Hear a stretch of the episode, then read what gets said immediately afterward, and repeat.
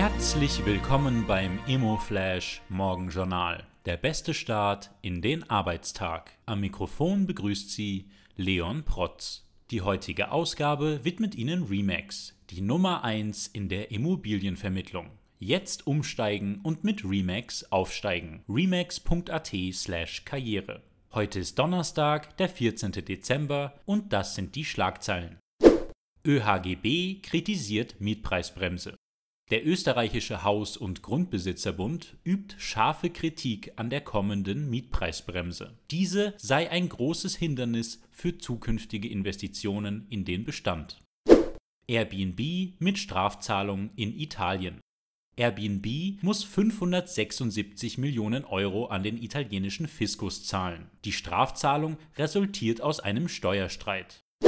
WKO kritisiert Zwangsumstellung von Krediten.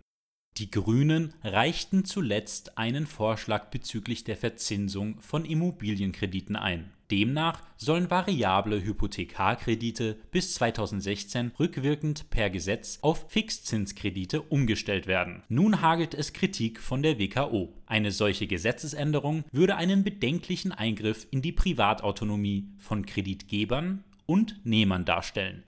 Das waren die wichtigsten Informationen zum Tagesbeginn. Mehr dazu und was die Branche heute sonst noch bewegen wird, erfahren Sie wie gewohnt ab 14 Uhr auf immoflash.at.